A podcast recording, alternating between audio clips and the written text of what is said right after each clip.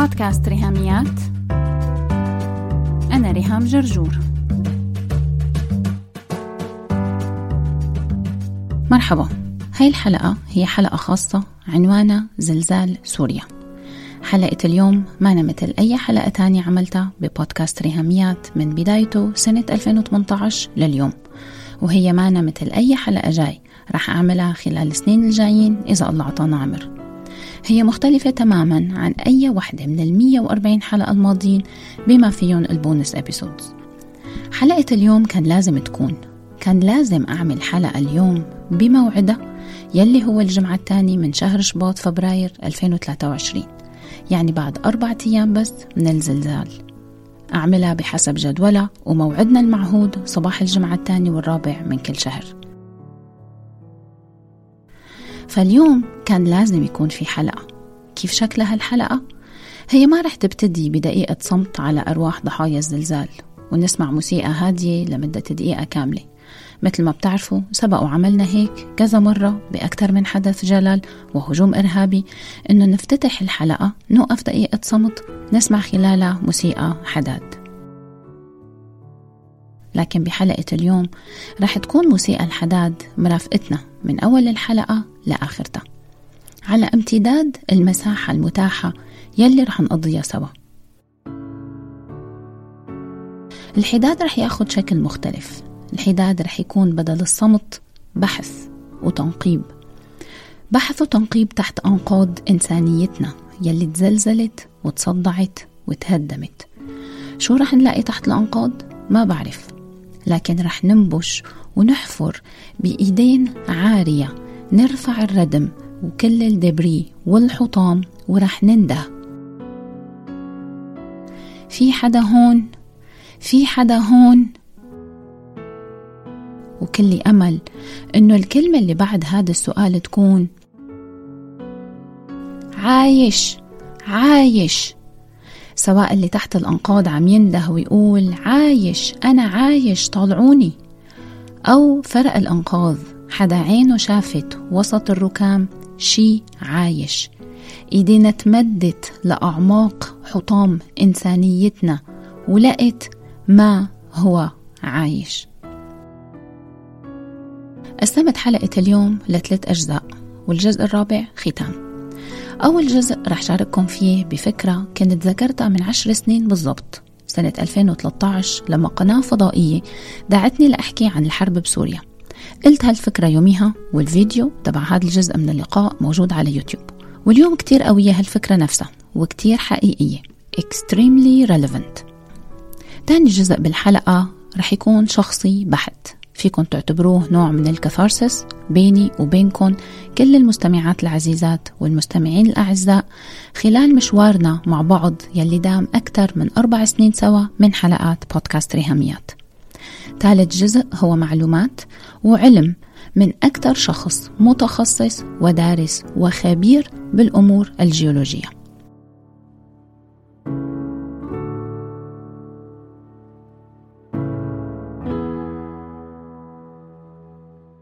رح نبتدي بالجزء الأول ونقطة الاحتياج ورح خبركن فكرة فيكن تاخدوها من منظور إن عملة ذات وجهين. هالنقطة متعلقة بالاحتياج خلال سنين حرب طويلة وخلال زلزال مدمر.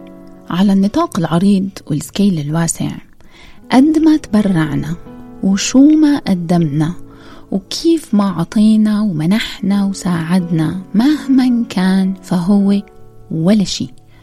ولا شيء قصاد الاحتياج لأن الاحتياج ضخم لدرجة تفوق التصور البشري تفوق الإحصاء والأرقام تفوق قدرة حروف الأبجدية إنها تحكي والتاريخ إنه يسجل. درجة الاحتياج تفوق قدرة الإنسانية إنها تفهم وتستوعب وتستجيب للنداء وللأنين. الاحتياج المادي والإغاثي والطبي والإنساني والاجتماعي والجسدي والنفسي. هدول سبع البقرات العجاف. لكن بنفس الوقت قد ما كان قليل يلي تبرعنا فيه وشو ما كان بسيط يلي قدمناه.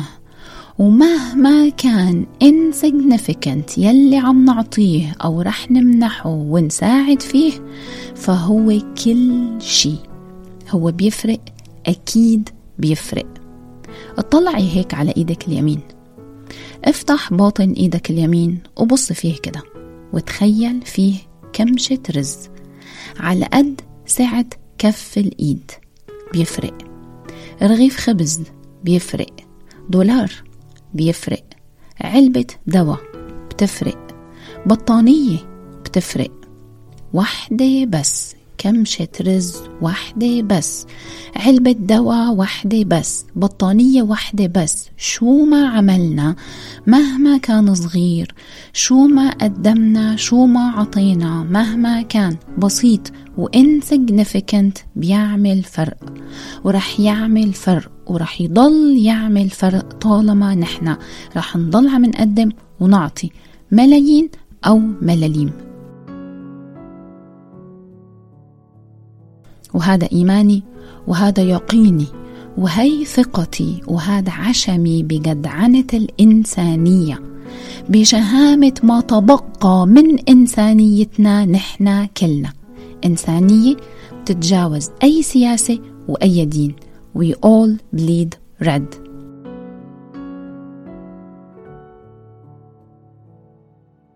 الدم الإنساني واحد لأنه خالقنا عز وجل. الله واحد. ملايين وملاليم مليارات وحفنات رح نقدمها بحب وبسخاء وهي رح تكون كل شي بلحظة واحدة لشخص واحد بوجبة واحدة بليلة دفى واحدة رح تفرق. نحن محتاجين للسكيل الواسع ومحتاجين للمبادرات المتواضعة. طبعا كلامي هاد وكل شي عم قوله عن شهامة وجدعنة الإنسانية هو بالأخص للناطقين باللغة العربية لأنه حضراتكم بس يلي قادرين إنكم تفهموا لغتي وكلامي هلأ سواء سوريين عايشين بسوريا أو سوريين بدول عربية وبأي بلد بالعالم. وحتى لكم إحصائيا أن الغالبية العظمى من مستمعي بودكاست ريهاميات غير سوريين. لهيك هاي فرصة إنكم تسمحوا لي عبر عن امتناني لكل واحد ووحدة فيكن. لكل شخص غير سوري عم يسمع هالحلقة هلأ بهاللحظة. اقبلوا مني فائق التقدير والامتنان لوجودكم هون لوجودكم بهالمساحة هي. للتعرضية والفولنربيليتي والاهتمام والمساندة والتضامن والتعضيد يلي انتو مستعدين تعيشوه. اقبلوا احترامي وامتناني لإنسانيتكم يلي بتجمعنا. كلنا خليقة الله سبحانه وتعالى وكلنا نؤمن بإله عز وجل ضابط الكل وله السلطان. ونوحد له الدعاء والصلاة أن يترأف على عبيده ويتحنن على الشعب السوري داخل سوريا.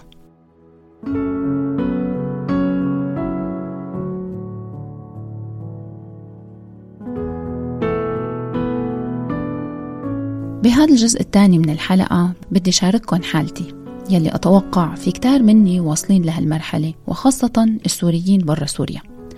أنا ما عم بقدر آكل ولا عم أقدر نام بالليل. محتاجة ثلاث أنواع مختلفة من الأدوية حتى أقدر نام. لأنه طول الوقت ضلني عم أتقلب بالسرير أنا ودفيانة بتيابي الكافية والنظيفة والمريحة وبأغطية دافية وجيدة ببيت فيه حيطان تحميني وبأمان مع عيلتي. بينما في ناس في العراء في الصقيع درجات حرارة تحت الصفر. حرفيا ماينس 8 هي قريتها بعيني وبطلت أقرأ من بعد ما شفت هالرقم وأنا بعرف من ضيعة تيتا وجدو أيام اللي كنا نزورهم هنيك بالشتاء القارس بمحافظة حمص. بعرف شو يعني نفتح الحنفية بالمطبخ وبالحمام وما ينزل مي لأنه المي متجمدة في المواسير. وللشمال لمحافظة حمص محافظة حلب الجبال السورية في مناطق لسه البرد فيها أضعاف. وأنا اليوم ببيتي بمصر مع عيلتي بأمان بتقلب بسريري. لا بحط راسي على اليمين برتاح لا بحط راسي على اليسار برتاح.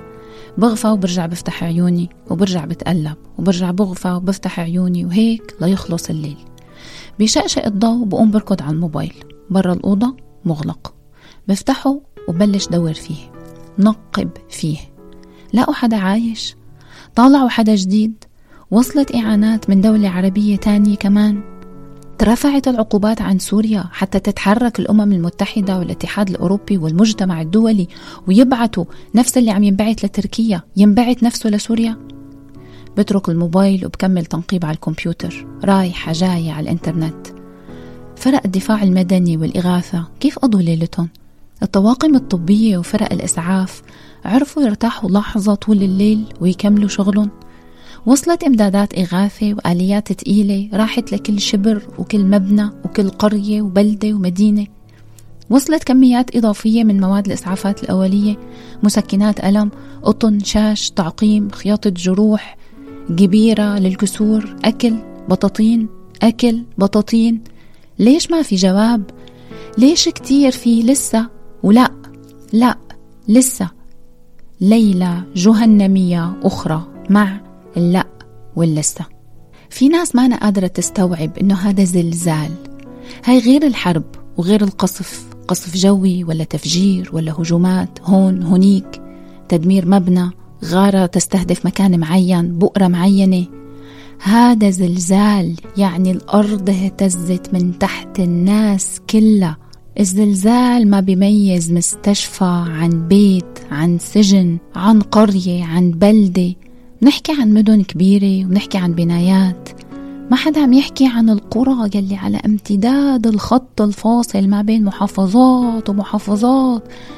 كلياتها اهتزت وتدمرت وفيها ناس تحت الأنقاض مستنيين مين يجي وينتشلن هذا كله ولا بجيب سيرة الجانب النفسي والتروما والصدمات ولا هوبنا ناحيته لسه أصلا. العداد بيجري. العداد عم يمرك وعم يركض ويركض. الأرقام عم تزيد كل ثانية. في طفل في شاب في سيدة في رجل في عجوز. عم يتنفس آخر نفس له تحت الأنقاض. وتصعد روحه إلى بارئها. بينزل المطر والثلج فوق سوريا وبتتصاعد الأرواح إلى خالقها. بالجنة دفى يفك الجليد عن عظامهم المكسرة ويدوب الزرقان يلي عشفافهم المشققة الله يرحم أرواحهم الله يرحمهم بكل ثانية لازم نقول الله يرحم يلي مات هلأ لأنه بكل ثانية في شخص عم يموت بسبب عدم وصول فرق إغاثة وإنقاذ تتبعت له وهو صار له عشرين وأربعين وسبعين ساعة مستني تحت الأنقاض بالبرد القارس بكل الوجع والألم والإصابات اللي فيه. وعم يموت على البطيء وبكل ثانية في شخص فعلا مات. أختي بالإنسانية وأخي بالإنسانية خليقة الله ورحمة الله لا تميز بين العباد. ياه ما أروع وأوسع باب رحمة ربنا. رحمة الله هي وسع الكون. لهيك عم ندعي مع كل نفس داخل وخارج فينا إنه رحمة الله تحل علينا. يا رب رحمتك وفرجك ينزل على سوريا.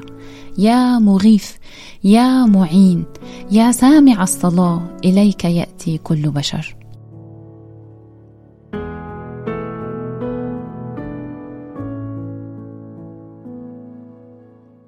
الجزء الثالث من حلقة اليوم هو شرح للناس المحتاجين لكن احتياج من نوع آخر. ليس احتياج للإغاثة المادية الملموسة ولكن احتياج للإغاثة في المعرفة. هذا الجزء للناس يلي بيهمها تفهم. بتحتاج إنها تفهم. الفهم والمعرفة عند بعض الناس ومنهم أنا هو احتياج وليس خيار أو رفاهية. الفهم والمعرفة هو احتياج مثل الاحتياج للهواء والمي وأساسيات تانية بالنجاة survival. أكيد كتار من المستمعات والمستمعين يمكن تكونوا مثلي. To survive you need to know. You need to understand. It's a necessity for my survival and my mental health. جزء حلقة اليوم المتعلق بالفهم والمعرفة بخصوص زلزال سوريا تحديدا فأنا إلي الشرف أني بعرف عن كثب باحث وجيولوجي عمره 87 سنة. هو برأيي أهم وأكبر خبير جيولوجي عرفته سوريا بتاريخها الحديث. كان لي الشرف أني أقعد معه وقدرت أني أسجل لكم معلومات وأجوبة تخص زلزال سوريا وتركيا. خلونا نسمعه مع بعض.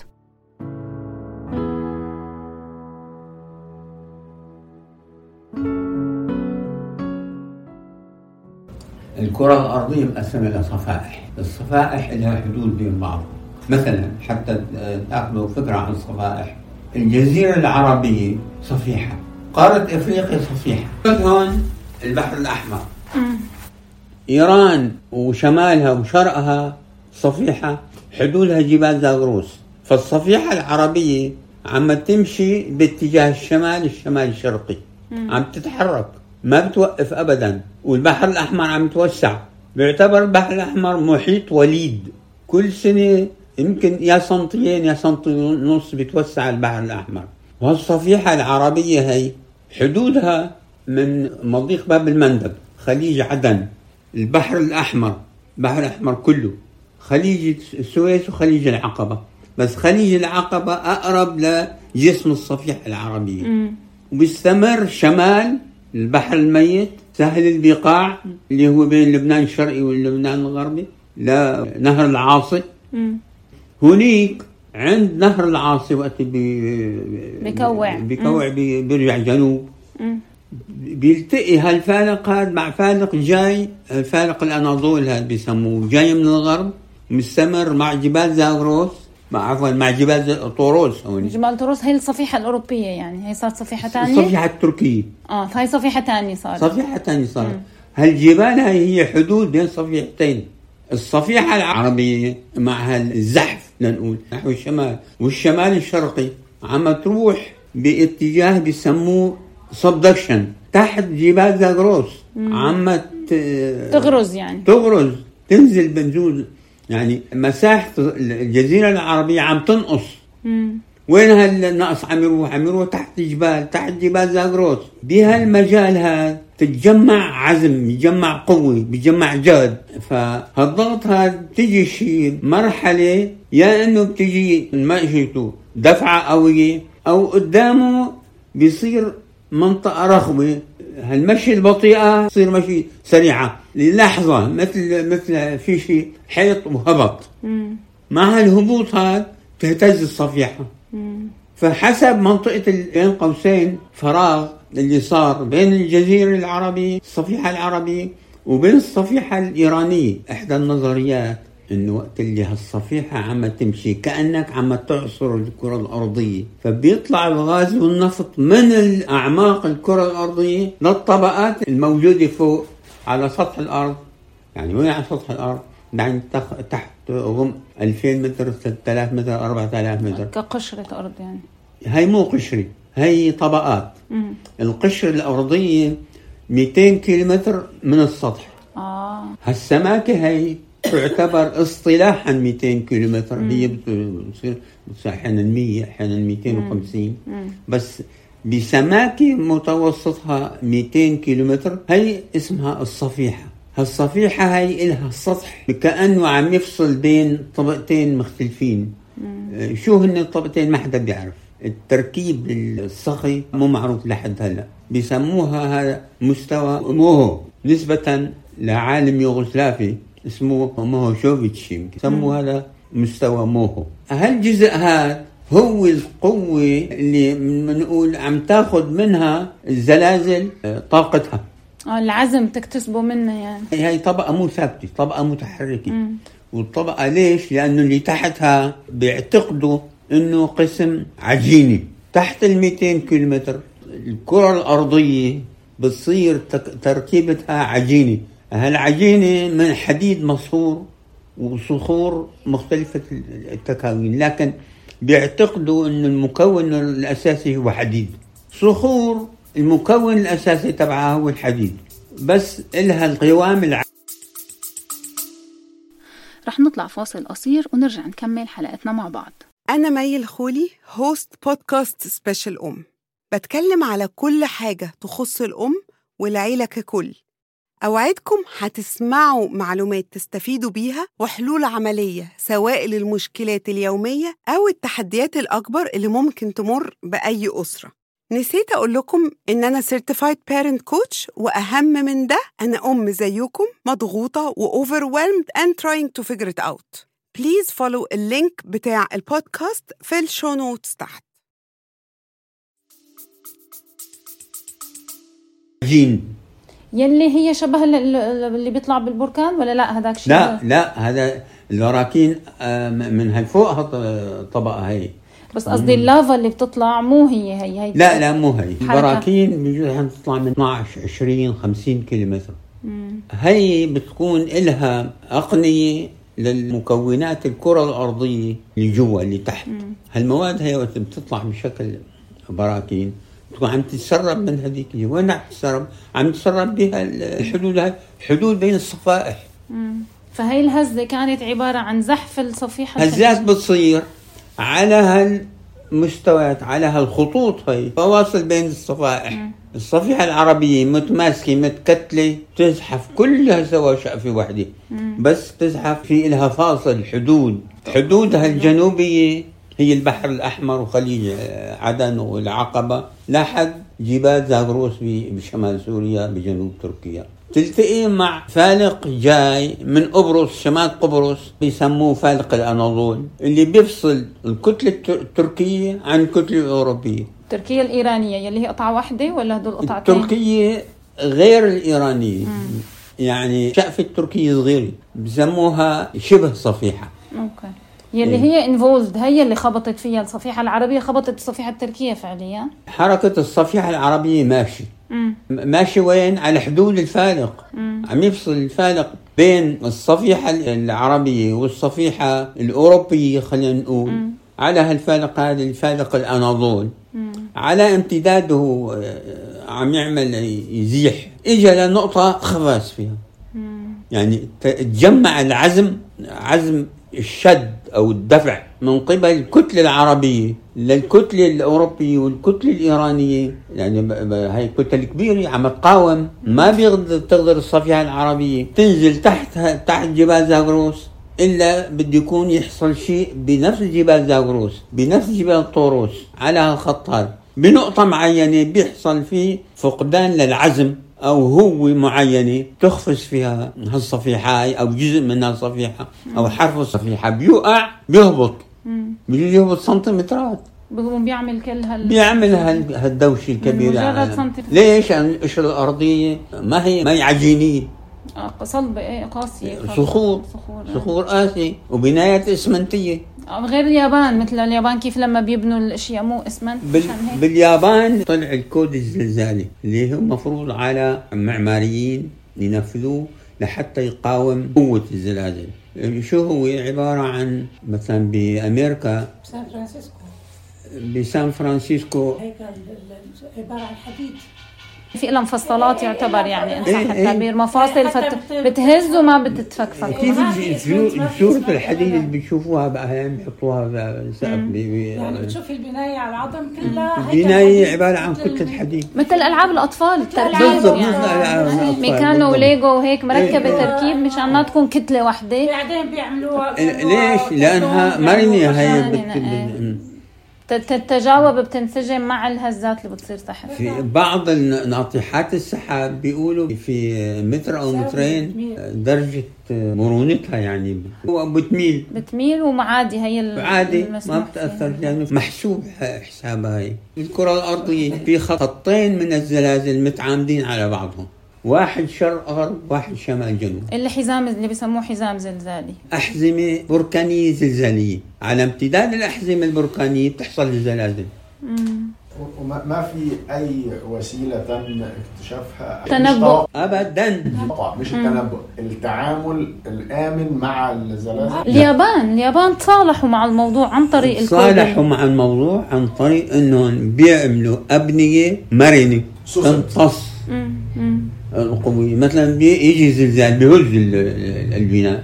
البناء شو؟ كتل تبعه حديد. فهي الكتلة الإسمنتية لأنها بتقاوم بتنكسر. قاومت الخبطة ما مشيت معها يعني ما لأنها ما فيها المرونة. طب هي هلأ الصفيحة ما كان فيها تدفش الصفيحة الأوروبية. يعني لما زحفت الصفيحة العربية لا هلا عم زلزال تزحف. امبارح عم تزحف.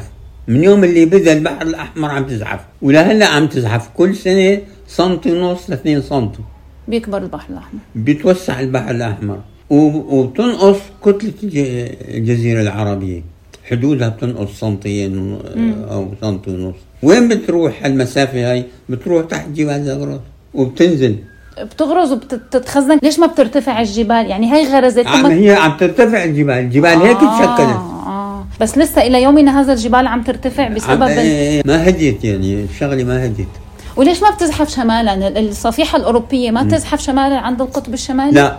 آه. يعني لو الصفائح تحركت مع بعض. ما بس ما ما بصير تتحرك مع بعض آه. الصفائح هي. هي الكرة الأرضية كلها كانت كتلة واحدة اسمها غوندوانا شقفة واحدة اليابسة كانت اليابسة يابسة. كانت كتلة واحدة وكان البحر كتلة واحدة. والمحيط كتلة واحدة مع الزمن بلشت تنفصل هالكتلة شقف شقف على بعضها. من اللي انتبه لها سنة 1910 عالم ألماني. انتبه أنه إذا جبنا أمريكا الجنوبية ولزقناها بالقارة الإفريقية يفوتوا بعضهم بوزل بيركبوا. مم. بيركب معهم البحر الأبيض المتوسط لاحظوا أنه ما كان هذا بحر كان محيط كبير. صغير. صغر زحف القارات كان اسمه هذا الدرس. غير دقيق زحف لأنه مو القارة اللي عم تزحف القارات صفائح عم تتحرك. وفي صفائح أكبر وأقوى. إيه وفي صفائح مساحتها أصغر وحركتها أقل أو أضعف. صح. في أحيانا صفائح صغيرة بس حركتها كبيرة.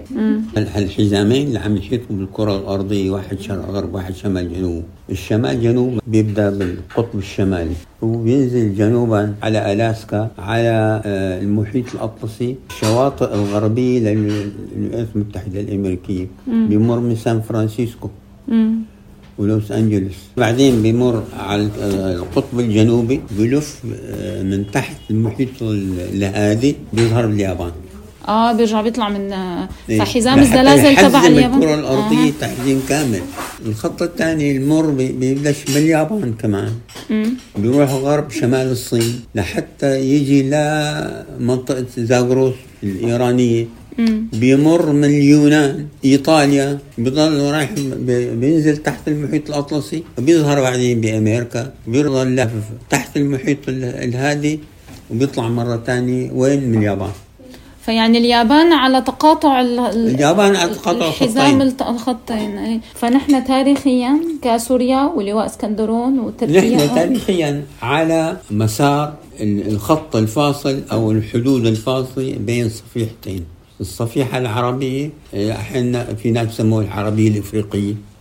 ناس بيعتبروها الصفيحة العربية جزء من الصفيحة الإفريقية انفصلت عنها بالبحر الأحمر. والصفيحة العربية هي صفيحة ما هي صفيحة. بس هالصفيحة هاي العربية أهميتها جاية من زحفها.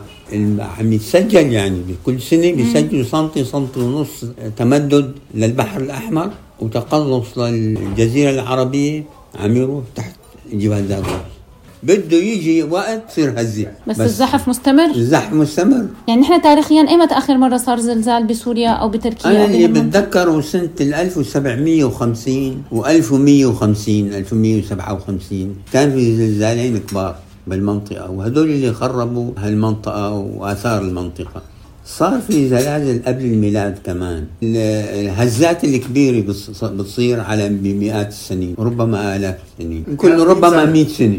فهل هذا شيء مطمئن طالما حصلت هي الهزة هلأ؟ ففينا نضمن لأولادنا مثلا لا إنه لا بعد 100 سنة ليصير في زلزال مدمر؟ لا, لا مو شرط. مو شرط. مو شرط.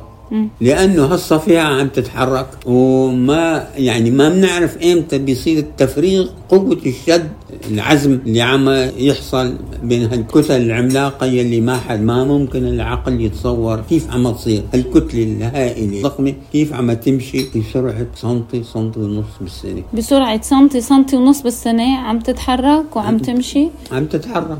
كتلة حاملة دول بحالها. نعم. عم تتحرك. حاملة تجي الأرضية. ب- بدقيقه بيحصل هبوط ما نو اصطدام هو فعليا مو خبط مثل خبيط سيارات أو لا، تصادم. سيارات.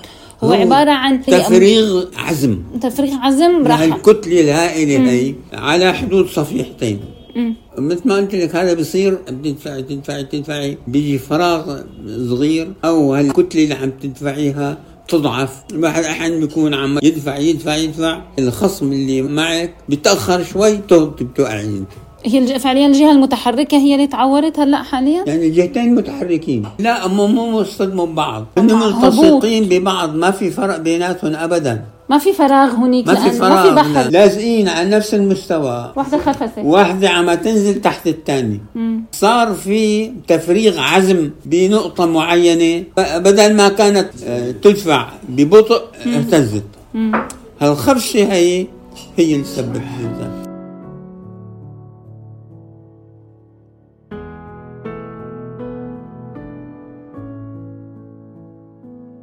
بعد ما سمعنا هاي المعلومات والشروحات والأفكار والإجابات عن أسئلة بخصوص زلزال سوريا وتركيا من مؤلف كتاب عنوانه من ذكريات مهندس في النفط الكاتب من مواليد 1936 هو الباحث والجيولوجي المهندس عوض عبد الله عوض جرجور. أبي كانت هاي القعدة شرف لإلي إني أقدر أسأله هاي الأسئلة. كنت قبل ثلاثة أيام من هالقعدة قدمت له كتابي هدية. كتابي الصادر بمعرض القاهرة الدولي للكتاب في الدورة 54 بشهر كانون الثاني يناير 2023 معرض الكتاب بالقاهرة اختتم فعالياته يوم الاثنين يلي هو يوم الزلزال نفسه يوم 6 شباط فبراير 2023 كتابي عنوانه Digital Detox إدمان ال gaming وأضرار الاستخدام المفرط للشاشات وال social media. كنت بعتت رجاء وطلب إلى دار النشر يشحنوا لي نسخ من الكتاب وهني مشكورين بعتوا لي نسختين. النسخة الأولى احتفظت فيها نسختي الشخصية النسخة الثانية قدمتها هدية لبابا. أراه خلال ثلاثة أيام وكان حوارنا المسجل هاد المفروض أنه يكون عن كتابي وعن رأيه بالكتاب. لكن على قد فخري وفرحتي إنه بابا رح يخبرني رأيه بالكتاب طغى على هالفرحة والحماس احتياجي لرأي بابا من نوع تاني. مو احتياجي لل validation منه كأبي معجب بكتابي وفخور فيني لكن كان احتياجي لل explanation منه كمهندس جيولوجيا.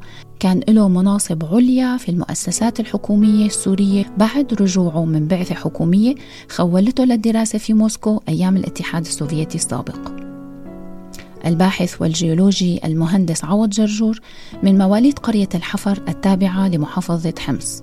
تزوج بنت عمه واستقروا بدمشق في الستينات من القرن الماضي ولهم أربع أبناء وست أحفاد كلهم في المهجر ويحملون أربع جنسيات مختلفة.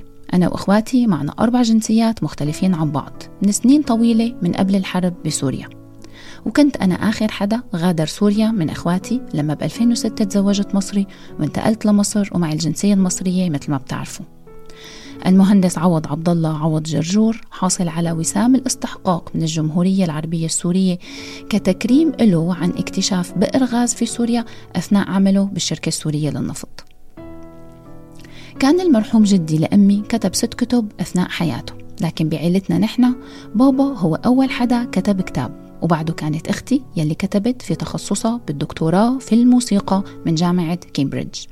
وكنت أنا ثالث حدا بعيلتي as a published author اشتغلت على كتاب digital detox خمس سنين.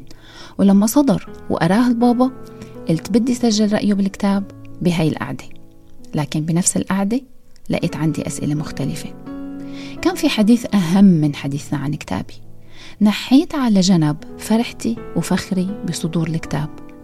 وتخليت عن حماسي بعد خمس سنين من الشغل على كتابي لأنه لا صوت يعلو على صوت الكارثة والفجيعة الإنسانية بزلزال سوريا وتركيا. ويلي فيكم بيعرف تاريخ وجغرافيا فبيعرف أنه من ضمن الأجزاء المتضررة بتركيا هي مناطق سورية محتلة بالجزء الشمالي الغربي من سوريا في لواء الإسكندرون وأنطاكيا.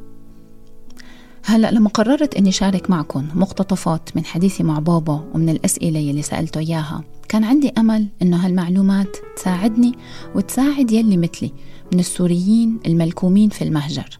نلاقي أجوبة. نحن ومكبلين بسلاسل حديد عم تخنقنا. ما لنا عرفانين كيف نساعد وشو فينا نعمل.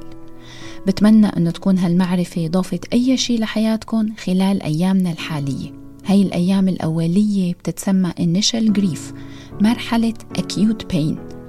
يمكن يبينوا هالمصطلحات تخصصية زيادة لكن معلومة للمستمعين الجدد. لبودكاست ريهاميات أهلا وسهلا فيكم براديو الإنترنت. المعني بتمكين المرأة الناطقة باللغة العربية حول العالم. وبحب شارككم بمعلومة أنه أنا دارسة بكالوريوس تربية وتدريس وكمان معي ماجستير بعلم النفس وأيضا أنا معالج معتمد لحالات الحزن والفقد في دليل المعالجين بالولايات المتحدة الأمريكية.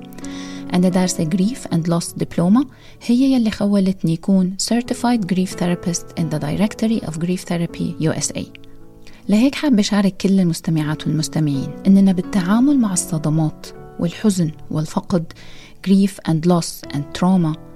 نحن هلأ بمراحل الحزن الأولية في البدايات initial grief ومرحلة الألم الحاد المصاحب للصدمة acute pain.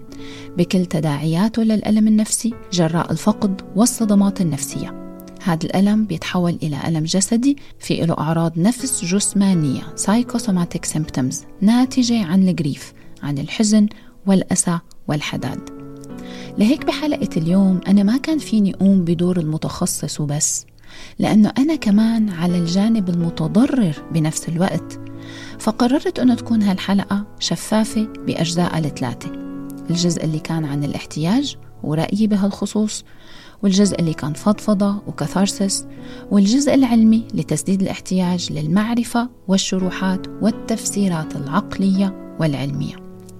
حتى لو كانت هالمعرفة ما بتغير من الماضي ولا بتعدل الواقع ولا بتعطي ضمانات للمستقبل. لكن يلي فيكن مثلي فأنتم فاهمين تماما هذا الاحتياج إلى الأجوبة وإلى التفسيرات العلمية والعقلية وسط لخبطة مشاعر وهول الصدمة والألم والحزن والرعب والظلم والقهر وفقدان السيطرة. بمرحلة الإنيشال جريف والأكيوت بين في أشخاص بيحتاجوا معلومات facts and scientific explanations سواء كانت جيولوجي جيوغرافي أيا كان العلم. نحن في مننا ناس نحتاج لهالشي.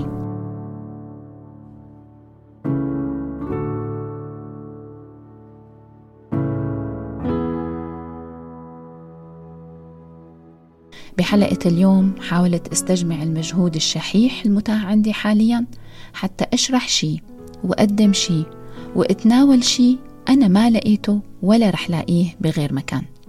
إحصائيات موجودة بالأخبار صور مالية ال social media ندب ونواح وأنين ما في أكثر منه. هجوم اتهامات تخويف تخوين تهويل مليان منه.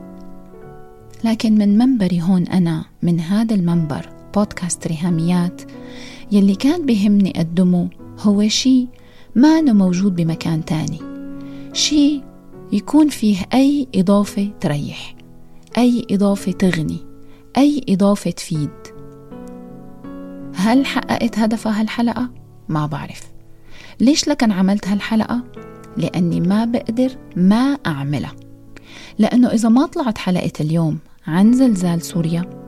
لو ما استنفر بودكاست ريهاميات وموقع أكاديميتي للتعليم الإلكتروني وكل المنابر التانية تبع شغلي كورسات الزوم حساباتي على فيسبوك وإنستغرام وال website المواقع الإلكترونية لو ما كلها أعلنت الحداد يوم واثنين وثلاثة وما بعرف لإمتى يبقى أنا ما عاد إلي عين أطلع بحالي بالمراية. يعني السبب من وراء هالحلقة هو دافع أناني؟ يمكن.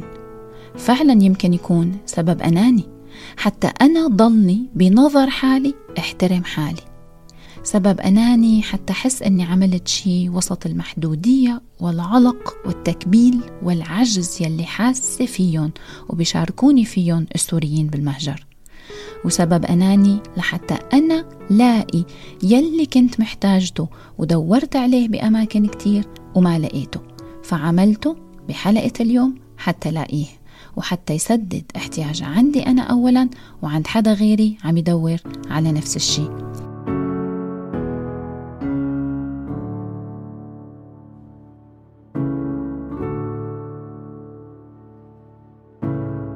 لهيك هالحلقة حلقة اليوم رقم 138 من بودكاست ريهاميات عن زلزال سوريا.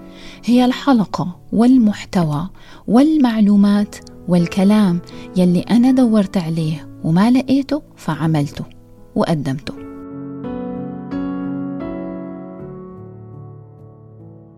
الله يرحم ضحايا زلزال سوريا وتركيا.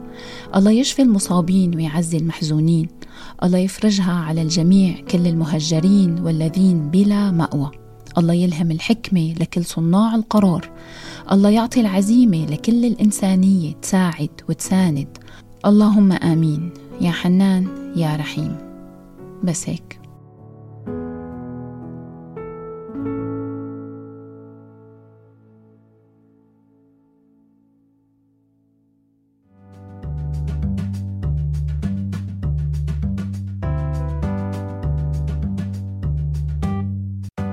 عجبتكم الحلقة لا تنسوا تشاركوها على ال social media حتى ناس أكثر تستفيد. تقدروا تتواصلوا معي عبر الموقع الإلكتروني لبودكاست ريهاميات www.rihamiat.com أو تبعتوا لي إيميل على ريهاميات at gmail.com أو message واتساب على الرقم 020 12 79 709 719 وعلى الفيسبوك دايما تابعوا صفحة وهاشتاج ريهاميات. سلامات.